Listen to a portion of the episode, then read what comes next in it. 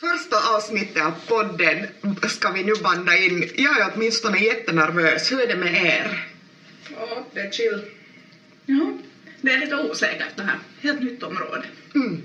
Men ska vi börja ändå med att berätta vem vi är? Det är på något sätt logiskt. Petra, ungdomsarbetare, varit nu i fem år.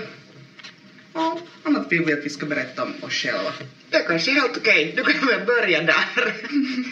Ja, Lotta heter jag och jag jobbar som målinriktad ungdomsarbetare i Borgå. Kiva. Och jag är Karin.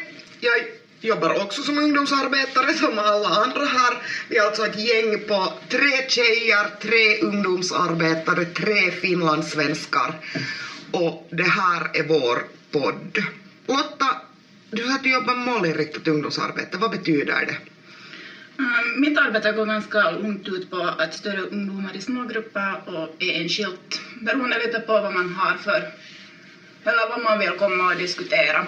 Det kan vara allt om skolmotivation, om det är något hemma som man vill komma och prata om så får man komma och göra det. Det kan vara fritidsgrejer, nästan vad som helst får man komma och prata om. Sen smågrupperna så brukar ofta vara så här i samarbete med skolor. Petra, vad gör du? Jag koordinerar ungdomsfullmäktige i Borgå.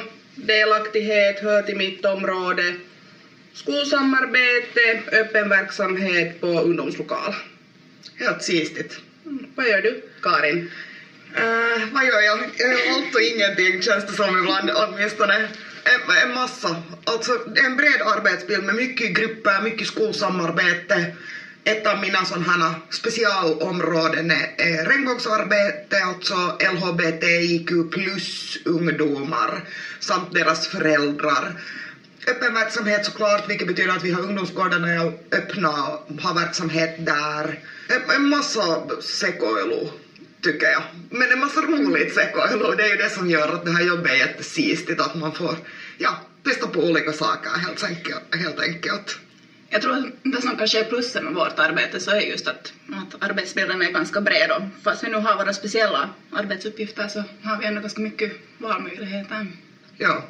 Och i alla arbetsbilder så får man ja, jobba med ungdomar och jobba med barn och ja, ungdomar är främst, inte jobbar vi så mycket med barn, lite, men främst med de här 13 till 17-åringarna va? Mm. Och sen stöder vi föräldrarna också. Ja, absolut. Ja. Och fast vi har så här, jo du gör det där och jag gör det här, men ska vi börja lista ner allt vad vi gör så skulle listan vara ganska lång.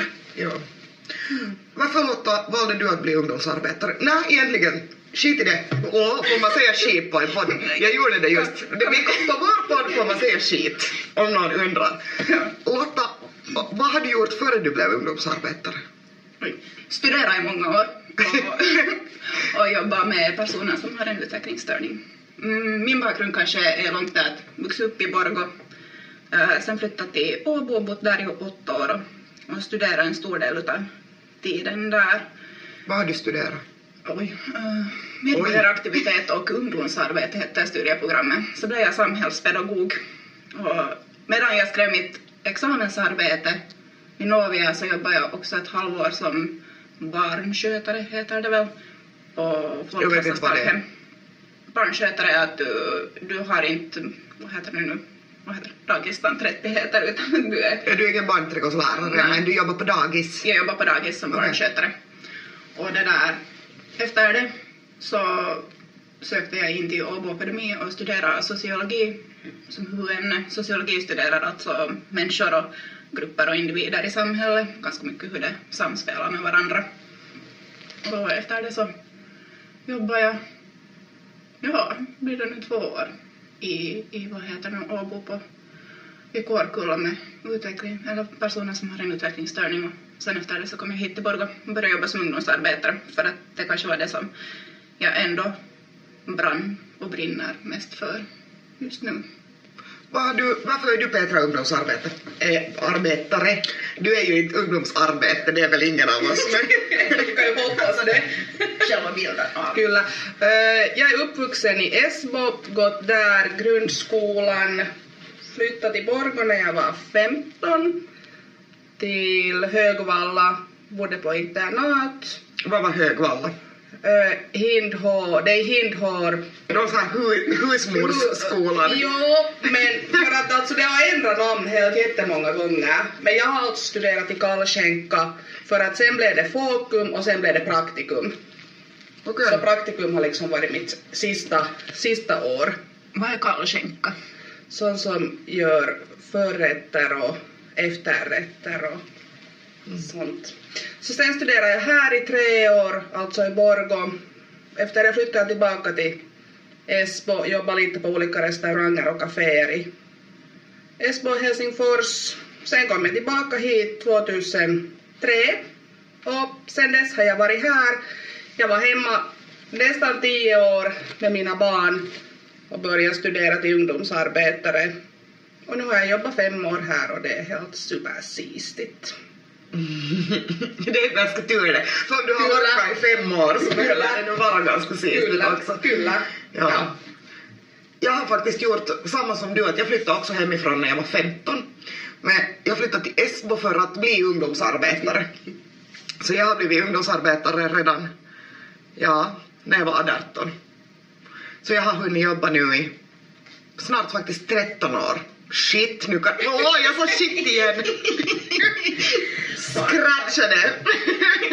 Mats, klipp. Men så det betyder att vi har troligtvis studerat på samma ställe. Jag studerar på Finns folkhögskola. Ja, ah, just det. Jag har studerat på Axel. Ah, ja, Axel började efter att jag blev färdig, så, ble- så blev det Axel. Före det så var det Finns folkhögskola ute i Köklax. Så jag flyttade dit när jag var 15, helt egentligen på det sättet av en slump. Vi hade prao på nian uh, och jag visste inte riktigt vart jag ville fara och vad jag ville göra. Men hon som jobbar på Unginfo då, jag, vet, jag är inte faktiskt ens säker om, om hon jobbar, eller om det hette Unginfo då. uh, men hon var jätte, jätte kiva. Så jag frågade om jag får få med henne på, på prao. Så jag var en vecka med henne. Före det var jag en vecka på dagis. Dagis, eh, små barn. Eh, helt söta när de sover. Men, det, men ja, ja, jag ville inte jobba med små barn. Men sen var jag med Frida på praktik och hon gjorde en massa sistiga saker. Hon hade tjejgrupp och hon hade skolbesök och hon gjorde sånt här. Uh, så därför bestämde jag mig för att bli ungdomsarbetare. Egentligen skulle jag bli bilmekaniker. Så att, eller polis. Nej, egentligen skulle jag bli polis men jag ville inte fara till gymnasiet så jag hade tänkt gå bilmekanikerlinjen först och sen fara till Milin. Sen blev jag ungdomsarbetare och, och fick jobb i, på Helsingfors stad och så fastnade jag liksom där. Så då blev det ingen Mili och ingen, inga bilar. Men att det är liksom sådär, ja, min bakgrund. Och nu är du här i Borgå. Och nu är jag i Borgå, i Borgå har jag varit nu, vad har jag varit, sju år? Åtta kanske. Kanske åtta. Ja. Men vi är ju ganska mycket annat än bara vårt jobb, eller vad? Så vad gör ni annat än att jobba? Berätta något. Alltså, för idén är väl den att vår, vår podd ska handla om välmående och motivation. Mm. Och välmående, mo, ja motivation, Kyllä. inte motion. Girl power också. Och lite girl power, absolut. Hej, coola brudar här i rummet så att det är väl klart att det ska vara lite girl power. Uh, ja, men välmående och motivation innebär ju att man har annat än jobb också. Så vad annat sysslar med, ni med? Vad gör ni för att må bra? Motionerar en hel del, eller hel del och hel del kan man ju kanske inte säga, men sådär volleyboll är en stor del på det sättet i vardagen, eller stor del två, veck- två gånger i veckan. Sen hunden är ju viktig och närmaste familjen. Jag läser en hel del. Och sen nu när jag har flyttat ut på landet så då är jag med en hel del utomhus. Kunnon skönt. Jag har också hund och rör mig en hel del där i skogen och det är sistigt och Ja, så jag, jag förstår absolut var du kommer ifrån och var ditt välmående ligger. ja, det är ganska skönt att gå ut i skogen sådär på, på hösten eller vad man nu ska säga sen sommaren sen när man får plocka bär och det ena och det andra. Nej. Jag, jag plockar gärna svamp men inga bär. Va? Det är ju lättare med bär när du har en sån här skopa än att så gå och plocka svamp och gräva någonstans dit och stöta på en orm. Men man måste putsa de där bären. Men du måste ju putsa svampen. Putsa du Lotta, varifrån var du? Ja, så, märker, så märker vi här då att Lotta är faktiskt där från landet. Putsa lite, jo. Men hon är kanske från Karis. Nå Petra, vad ska du putsa på höstarna? Jag, jag alltså Ursäkta, nu förstår, nu förstår jag inte det här språket som de här två andra talar här, men det, där, det är lugnt. Nå, största delen av min fritid går väl till att kuska barnen på deras intressen som är handboll och fotboll och, och teater, men däremellan måste man väl ibland alltid söka sig någonstans ut i skogen. Eftersom man bor i centrum så är det nog jätteskönt att vara ute i naturen och hangö kanske sådär mitt andra hem var vi brukar vistas ganska mycket och gå på långa sandstränder och bara njuta av havet och solen. Nu när den råkar lysa. solen skiner alltid i Hangö. Ja, har inte varit Har du Hangö. aldrig varit i Hangö? Ja, när det har varit molna dagar. No, jag har aldrig varit i Hangö, det är möjligt. Nej, en del har den lyxen att inte behöva vara var det möjligt. Ja, men vad kiva. Idén är ju som sagt alltså den att vi ska prata om ungdomar och om ungdomars välmående och motivation. Men kommer ni själva ihåg hur det var att vara tonåring och ungdom? Berätta någonting från när ni var tonåringar och ungdomar. Så ska vi ju ändå komma ihåg att vi behöver hålla podden så här PG-13 här så att ni kan ju försöka, ja, hålla er till det. Kommer Petra ihåg något bra från när du var tonåring? Jo, visst gör man ju det. Man har ju en hel del dagböcker där hemma också som Nej! man kanske Okej, inte okej, all- bästa lyssnare, jag lovar er, jag lovar er att vi ska ha ett avsnitt när Petra läser högt ur sin dagbok. Ja, även mina kompisar har också någon gång skrivit den. Så det finns en hel del material där.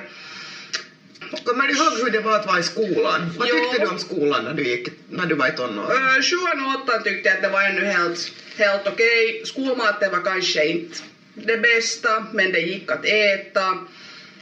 Mm, efter skrivan var kanske inte skolmotivationen det bästa, men man försökte väl ta sig igenom nian och och det finns en hel del min- minnen. Mycket häng med kompisar och kanske lite gräl hemma och gjorde oftast som man ville. Kanske någon sa att du inte får göra så här men det hör väl lite till när man var i tonåren att man lite testar sina gränser. Lotta? Vad jag tyckte om skolan så skolan kanske inte på det sättet var något större problem. Jag hade ganska lätt på det sättet att lära mig. Men att mera, ja, vad ska man nu säga, nu var det ju alltid lite ångestfullt att vara i skolkorridorerna, där var mycket människor och, och sånt som man kanske inte alltid ville heller träffa på.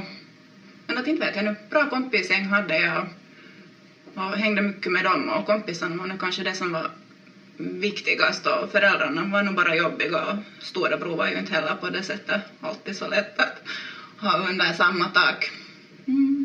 Men ja, det var ganska skönt att köra omkring med moppe sen när man fick moppekort och kunde fara helt fritt hit och dit och, och, och hälsa på kompisar och sånt här. Och till stor del helt solig ungdom om man kan säga så. Ja, Själv då, Karin? jag håller kanske nog med. Jag var en sån där ganska medelmåtta elev. Jag gjorde det man måste men kanske inte så mycket så, så mycket mer. Jag, jag var helt okej duktig i skolan men den här sociala pressen var nog fa- var alltid på något sätt närvarande. Att till vilket gäng ska man höra eller, eller hur ska man vara, på vilka fester ska man gå, får man inbjudan, uh, vem ska man hänga med? Eller, jag kommer ihåg den pressen på något sätt därifrån. Att, att, ja, att försöka passa in och försöka ja, vara med och, och inte vet jag riktigt vad annat. Vilken svår fråga. Varför frågar jag en sån här fråga? Gud så.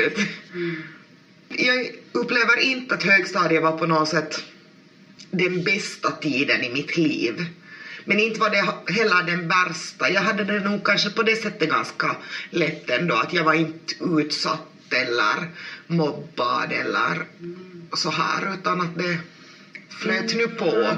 Man kanske blev mer utsatt för det där vanliga, liksom, som, vad man nu ska kalla det, vanliga, liksom, man fick nog emellanåt höra kommentarer eller glasögonor, man råkar ha några glasögon på eller någonting sånt här, men att inte inom på det sättet mobbning eller räddning, men det är ju klart att det syntes nog ganska bra i skolan ändå. Nu visste man ju vem man skulle undvika och vem man skulle liksom lite vara sådär trevligare med för att man skulle ha det lättare och sånt här. Men att jag tycker att vi hade ändå ganska sådär, just kompisgänget skyddade ganska bra där att, att just sen när det var ändå ett större gäng flickor som hängde tillsammans så, Mm. så hade man ändå alltid någon som stödde en på det sättet.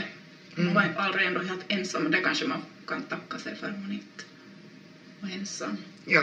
Men det är så att ni har båda gått högstadiet i Borgå? Ja. Ja. ja. Hur var det i Esbo?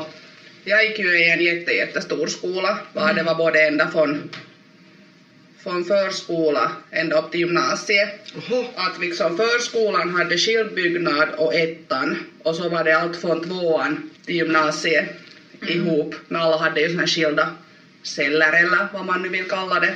Så vi var nog jättemånga där och, och just kanske det här kompisgäng och vart skulle man höra och vem ska du hänga med och hade du kanske råkat göra på veckoslutet någonting så visste nog hela skolan om det följande dag och kunde nog berätta åt dig att, "Aj, ja, att okej du har gjort det här på veckoslutet. Att där ryktena spred sig ganska snabbt nog. Mm. Det, ja, det kommer jag nog också ihåg, att, att ryktena spred sig och det pratades jättemycket skit om folk. Mm. Liksom massor, ja, elakheter och illa om människor och just skvallrades och så här. Men det kanske vi kan vara glada över på det sättet att vi ändå är den generationen där vi inte på det sättet hade just smarttelefoner utan att vi på riktigt har levt i där djungeltrumman har gått ännu. Att, Ja.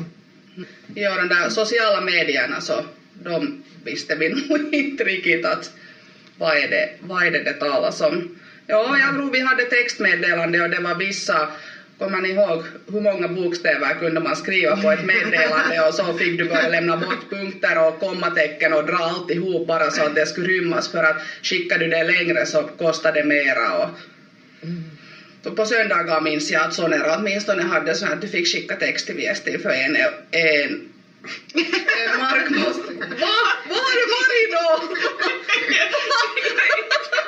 du var, ni ung inte? Vad har det varit? När var det ens ändå till euro? 2002? Ett? Två? Eh, Ett? Välkomna till Dinosauriepodden! Vi har levt på stenåldern som mina barn brukar säga. Men om man ändå funderar lite mera, förutom då dinosaurietiden på högstadiet, äh, kan ni utvärdera det att till vilket gäng, eller var i hierarkin var ni någonstans i högstadiet? Hörde ni till de coola eller till de nördiga eller till något däremellan? Vad, vad var liksom er roll i högstadiet? No, vi hade nog ganska mycket sådär att det fanns just de där nördarna och de gick alltid på D-klassen. Jag vet inte, alltså det, det minns jag livslevande. Det var alltid, alltid på D-klassen, där fanns alla nördar. På A-klassen fanns det alla snobbar. Ni vet, Gedvik, vad det nu annat finns där nära, nära var vi gick i skola. Och sen fanns det de här coola och så fanns det de här, om vi nu kallar dem för vanliga. Tror jag var lite däremellan de vanliga och coola kanske. Men jag hade också ganska mycket finska vänner. Så att sen var det liksom nog lite så här att det var de här svenska vännerna från skolan och så var det ganska mycket finska vänner på fritiden. Så där hörde man nog till det coola gänget. Mm. Jag skulle nog säga att vi var så här, det där duktiga gänget på det sättet att vi, vi syntes kanske inte på det sättet. Vi gjorde våra läxor och, och man kunde fråga oss om massa hur man gjorde sina skoluppgifter. Sen vad som hände bakom kulisserna så är ju sen en annan sak. Det här var såhär PG-13 igen, Petra visar stoppmärke att nu ska vi inte gå vidare med, med Lottas hemligheter här. Uh, ja, okej. Så ni hörde liksom till det snälla gänget i princip? Uh, ja, vi hörde till det snälla gänget, sen kanske vi kan, vad heter det nu, välmående där kanske inte alltid heller var så bra och allt annat som kom fram där sen liksom sånt här, men att skolan skötte vi alltid tipptopp. Mm.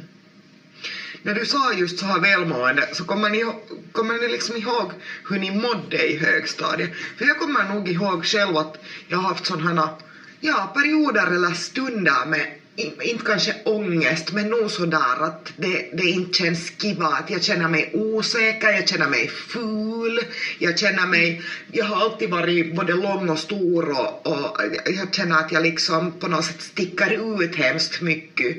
Och att ja, jag får uppmärksamhet som jag kanske inte vill ha alla gånger, men samtidigt så vill jag ha den här uppmärksamheten för det betyder ju att någon ser mig och hör mig och att jag finns och att jag är viktig. Eh, att, att det var nog hemskt konfliktat på något sätt. Konflikt, Konfliktaktigt kanske jag skulle säga. någonting som har att göra med konflikt inom mig. Ja, men kanske just sådär som Karin säger, liksom stundvis. Inte har jag heller liksom på det sättet haft någon sån om vi säger ångest, men nog sådär att hör jag hit och vem ser mig och hur ska man bete sig för att någon kanske ska se mig och, Mm. Och lite nog liksom sådär tidvis. Och sen kanske just på nian mera sånt här att när inte där skolmotivationen kanske var så bra så var det nu lite sådär, vet du, ihan sama. Mm. Man gjorde nu kanske något dumt emellanåt för att på riktigt höra med någonstans. Mm. Ja, högstadietiden så klarar jag nog ganska bra skulle jag säga så här själv att, att inte på det sättet, säkert något små sån här att man kände lite ångest eller att man ville helst krypa in i ett någonstans mörkt hål och gömma sig emellanåt och emellanåt så var det roligt mer att hänga med kompisar och sånt här att upp och ner det här vanliga att jag skulle säga sen gymnasietiden var en sån där tyngre tid än högstadiet. På vilket sätt var gymnasiet Lotta en tyngre tid? Mm, det hände en hel del saker där efter nian som gjorde sen att um, inte mådde så jättebra, vilket sen påverkade också det där skolmotivation och att kanske när det gick varken bra på fritid eller skola så påverkade det liksom hela livet sen att, att det där, innan man sen kunde bygga upp sig igen och Mm. börja må bra igen och känna att det var en bättre period men att det tog ju nu sen två, tre år innan Mm. livet började le igen. Mm. Ja, det är ju det. Det tar tid att, att må bra, att lära känna sig själv och att på något sätt våga också vara ärlig mot sig själv och, och om sitt eget välmående. För jag kommer nog ihåg, det var nog högstadiet, på andra stadiet så hade jag det nog relativt bra. Vi var en jätteliten skola när jag studerade till, till ungdomsarbetare. Det är klart, fortfarande så fortsatte det här. Till vilket gäng hör jag, hur cool behöver man vara, hur cool ska man vara. Dessutom bor vi hemifrån, man är 15-16 år gammal, det finns möjligheter till allt möjligt. Men, men, ja, men fortfarande just den här pressen att, att vara bättre än vad man är eller att vara mera än vad man egentligen är. Att man inte litar på sig själv att få och våga vara ärlig och att man är tillräckligt som man är Mm. på något sätt. Att hela tiden ha någon sån mask på att man är coolast i stan. Mm. Jag tror ändå liksom på något sätt det här med att acceptera sig själv och vem man är, så det tar ändå tid och det börjar ändå ju först i typ högstadieåldern innan man börjar inse att hej, att jag är en enskild person och att jag är jag och vem är jag den här personen? Att innan man hittar det där jag så kommer man bra vara långt inne i vuxen ålder också, tror jag. Ja, det är ju inte bara det att man är ju också tonåring för att man ska komma underfund med hurdan vuxen ska jag vara. Mm. Man kommer ju in i puberteten för att komma underfund med hurdan vuxen jag ska vara, hurdan människa kommer jag att bli. Det är ju också den tiden när det är meningen att man ska få kunna testa på roller och, och spegla sig själv sam, i samhället på ett helt annat sätt än vad man gör som barn eller, ens, eller som vuxen. Just det här att ska man vara punkare eller ska man vara moppogäng eller ska man liksom vad som helst, man utvecklar sig själv och sin identitet i, i tonåren så det är ju helt vanligt. Hade ni någon speciell förebild? Någon sån här som ni tyckte att sån där skulle jag vilja vara när ni var i tonåren? Nej, jag tror inte att jag liksom någonsin ens tänkte på det. Petra har bara varit kär i Backstreet Boys. Typ, ja, ja det Okej, också. Det var min lågstadie, Backstreet Boys, femman och sexan. Va, du är ju yngre än vad jag är. Jo. Ja, nej, jag tror inte att jag riktigt har haft någon. Vem var din favorit i Backstreet Boys då? Försök gissa. Vem var allas favorit i Backstreet Boys? Är det inte han, vad heter han nu, den ljushåriga? Nick? Mm. Ja, jag, glöm, jag glömmer aldrig en julafton jag hade önskat en sån här nickdyna och sagt åt min mamma i flera månaders tid att du måste skaffa en sån. Och vad får jag på julafton? En dyna med AJ på. Jag typ slänger den på henne och blir helt rosenrasande och hon fattar inte alls och jag bara skriker och hon är så att ja men det här är ju en dyna så bara ja men det är fel bild på den. Det glömmer jag aldrig och jag tror inte min mamma heller glömmer det. För att hon fick nog sig. Felbackare. Som du i dagens läge skulle gå och fråga henne att hej vet du vem Nick från Backstreet Boys är? Så tror du att hon skulle veta vem han är? Ja, vet du, hon blir ju också äldre, det kan ju hända att hon glömmer vissa saker. Ja, kanske hon minns det här. ja. Jag kan faktiskt inte heller komma ihåg att jag skulle ha haft någon, någon sån där idol eller förebild. Jag var ganska hård med sån här rättvisa och fredsrörelsen och sån här redan i högstadiet. Jag, jag har inte varit hippie på det sättet, jag har inte gått klädd i en massa blomgrejer. Det, det har aldrig varit jag och det kommer säkert inte blomgrejer. Jag har alltid något blommigt och skjutit och grejer på mig. Men inte sådär, när du tänker dig en 70-tals hippie med trumpetbyxor och grejer. Jag har inte varit sån. Men så jag såg mycket upp till till exempel Mahatma Gandhi och den här slags av liksom fredskämpar icke-våldsrörelses ledare och, men också nog sådana här kvinnliga, minna, den finska Minna Kanto och den här typen av, av människor, politiska ledare på ett eller annat sätt. Ja, jag har nog inte något minne av att jag skulle ha haft någon sån här speciell på det sättet någon förebild. Jag har kanske mera sett vad mina äldre kusiner har gjort och sådana mm. äldre släktingar och, och sånt här. Min mormor har alltid varit en stark förebild för mig Mm. för hon är nog strong och, och farmor förstås men att inte på det sättet någon sån här större politiska Mm. bilder eller någonting sånt. Eller såna typer. Ja, min mamma var nog också en Ja, på, ja, hon har alltid också varit stark men som tonåring så var hon nog kanske inte, eller kanske till ett visst, på ett visst sätt så kanske jag nog ja, såg upp till henne. Men samtidigt, min mamma var högstadielärare i den andra högstadieskolan i Borgå. Ganska sträng och på det sättet ganska skrämmande. Helt kiva nog, inte alls, inte alls därför. Men jag skulle säkert aldrig ha erkänt i högstadiet att jag på något sätt ser upp till henne. Det skulle nog ha varit pinsamt, Nej, det säger man så om sina föräldrar. Nej, de andra skulle nog ha tyckt att du är liksom noll och liksom på Eller hur? din mamma är nå lärare, ja, ja, högstadielärare. ja.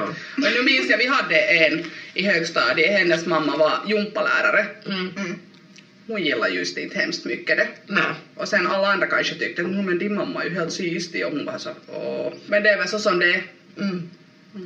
Föräldrar är väl aldrig riktigt det där mest pop i tonåren. Nej. Om man tänker tillbaka från på egen tid. Ja, nej. Va, nej, verkligen inte. Inte förstod de ju någonting. Mm. Men kommer ni ihåg, vad gjorde ni då när ni inte var i skolan, eller också när ni var i skolan och man inte gjorde det man borde göra? Vad gjorde ni liksom på er fritid när ni var tonåringar? Vad, vad skulle ha varit sån här välmående grejer? Du kommer inte på något som är PG-13? Nej, vi hade nog, alltså alla hade nog ganska mycket intressen, vilket var ju bra. Vi, vi hade vi hade en på min klass och hon skrann, hon skrann jättemycket och jag skrann också men inte lika mycket som hon gjorde. Jag tycker att många hade liksom intressen och ändå var sen sådär, och man var ju liksom mycket med sina kompisar just ut och cykla och man var ju mycket mera ute än vad man liksom nu är. Mm. Men sen fanns det nog de här som hade intressen och hade fast spelat många, många år fotboll som sen i högstadiet slutade för att de inte tyckte att det var kiva mera. Mm.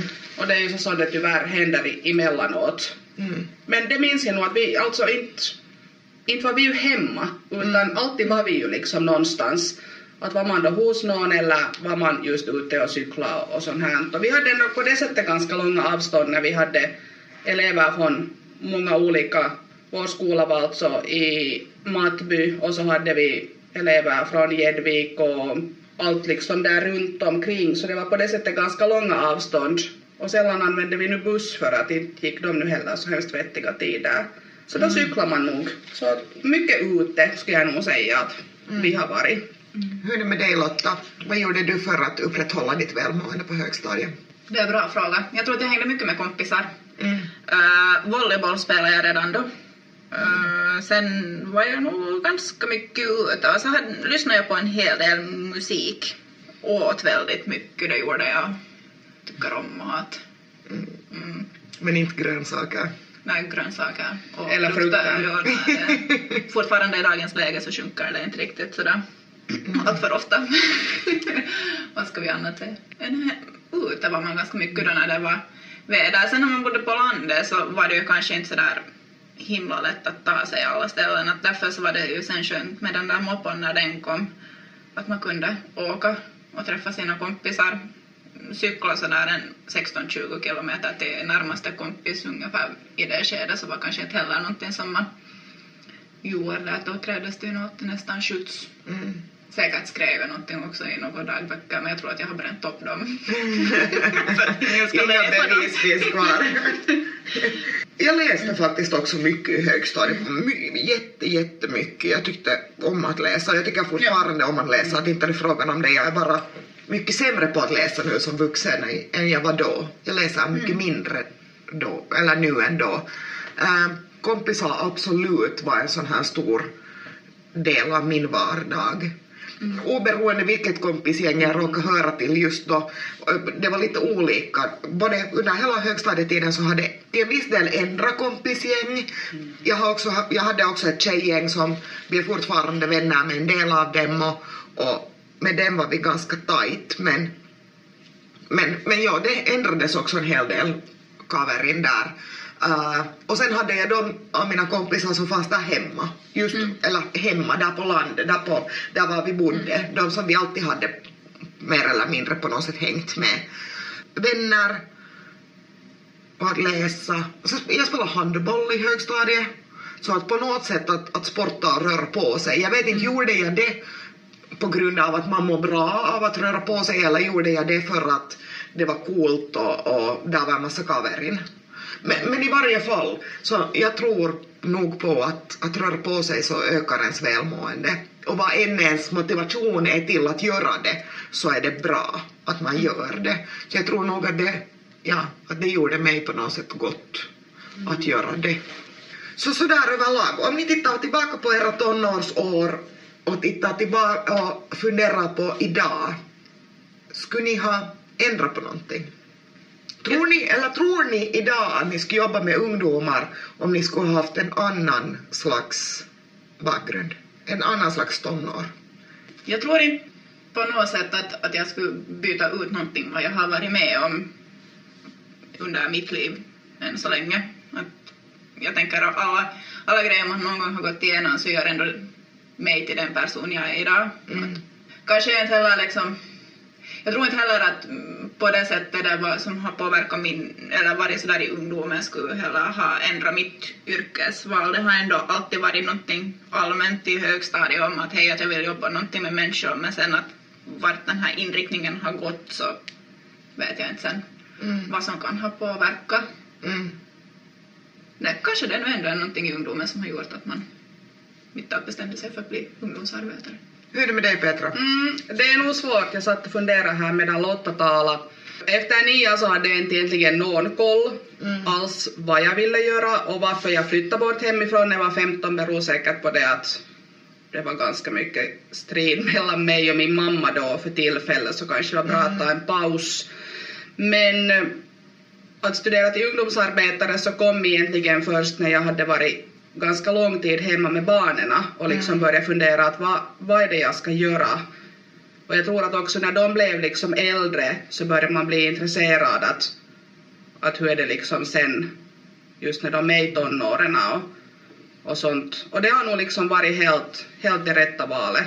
Mm. Så jag, jag tror att det där att lång tid hemma med barnen fick nog liksom att fundera att vad är det man ska börja göra när man är vuxen, eller blir man någonsin vuxen, det vet jag inte. Karin. Jag ångrar nog säkert en hel del från tonåren. Man har nog gjort saker man inte är särskilt nöjd över och, och men, men sen samtidigt, det är onödigt att nu titta tillbaka. Jag har inte gjort någonting som skulle ha skadat en annan människa på det sättet att det skulle ja, att det skulle vara brottsligt eller att det skulle sätta något traumor i någon, så vitt jag vet åtminstone. Jag har inte ja, gjort något på det sättet fel, utan bara kanske saker som, som jag inte nu själv är särskilt stolt över och som ja, man kanske skulle kunna lämna ogjort. Men, men inte på det sättet att jag skulle vilja gå tillbaka och, och ändra någonting. För jag tror på samma sätt som du Lotta, att, att det som vi har gjort, så det har vi gjort och det gör en till den man är. Jag hade inte heller någon koll på att jag skulle bli ungdomsarbetare, det var helt av en slump. Så att jag tror inte heller att där, att om någonting annat, om min högstadietid på något sätt skulle ha varit annorlunda så skulle jag ha blivit någonting annat. Absolut, för det inte, inte var något tydligt då ännu. Jag hade nog som sagt ingen koll. Nej, och vissa har ju nog helt klart och tydligt redan liksom att, att gymnasie eller yrkesskola, men vissa som har ingen koll. Och inte, Nej. alltså när du är 15-16 år gammal så inte, Mm. hur ska du kunna veta Nej. vad du vill? Säkert finns det sådana som har gått efter nian till yrkesskola och så håller de ännu på med det. Mm. Men nu känner jag många som har studerat om sig sen för att Mm. det kanske inte var just den grejen då.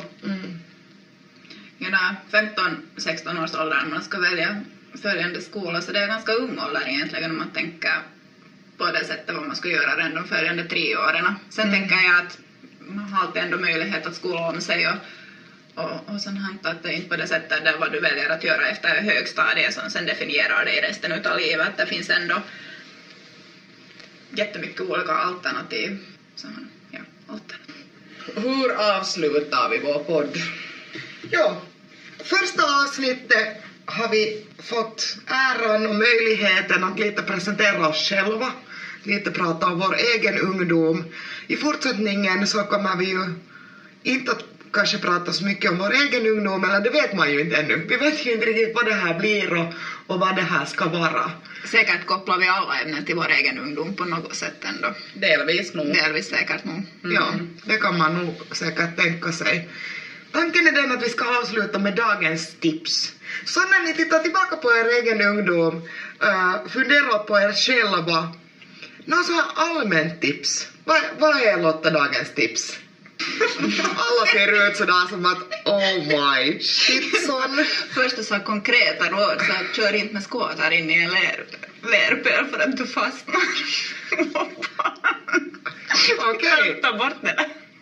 Nej, det där ska vi behålla. Uh, No, mitt tips är kanske det att om vi, om vi funderar högstadiet så tre år är inte resten av ditt liv. Att på något sätt att komma ihåg, någonting som kanske corona nu också lär oss är det att en dag i taget.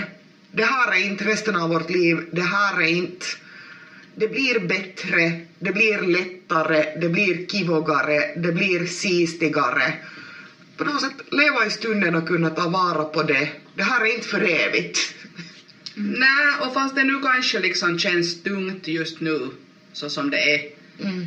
Men kanske just det där som Karin sa, att ta vara på den där tiden och jag tror att många familjer har kanske hela sin familj hemma nu 24-7 vilket kanske gör att ibland kanske man går lite på nerverna på den andra men ändå kanske ta vara på den där familjetiden som man nu kan ha tillsammans. Jag kanske lite fortsätta på det, just att ta vara på tiden. Men sen också just att, att det där, hitta något positiva saker varje dag. Mycket kommer det negativa nyheter, ofta så fokuserar man mer på det negativa som händer runt omkring en eller i ens eget liv. Men att varje dag så tror jag nog nästan att det händer någonting positivt i just ditt eller mitt liv. Det här var allt för oss. Jag är Karin. Petra? Lotta. Ha det så bra. Sköt om er.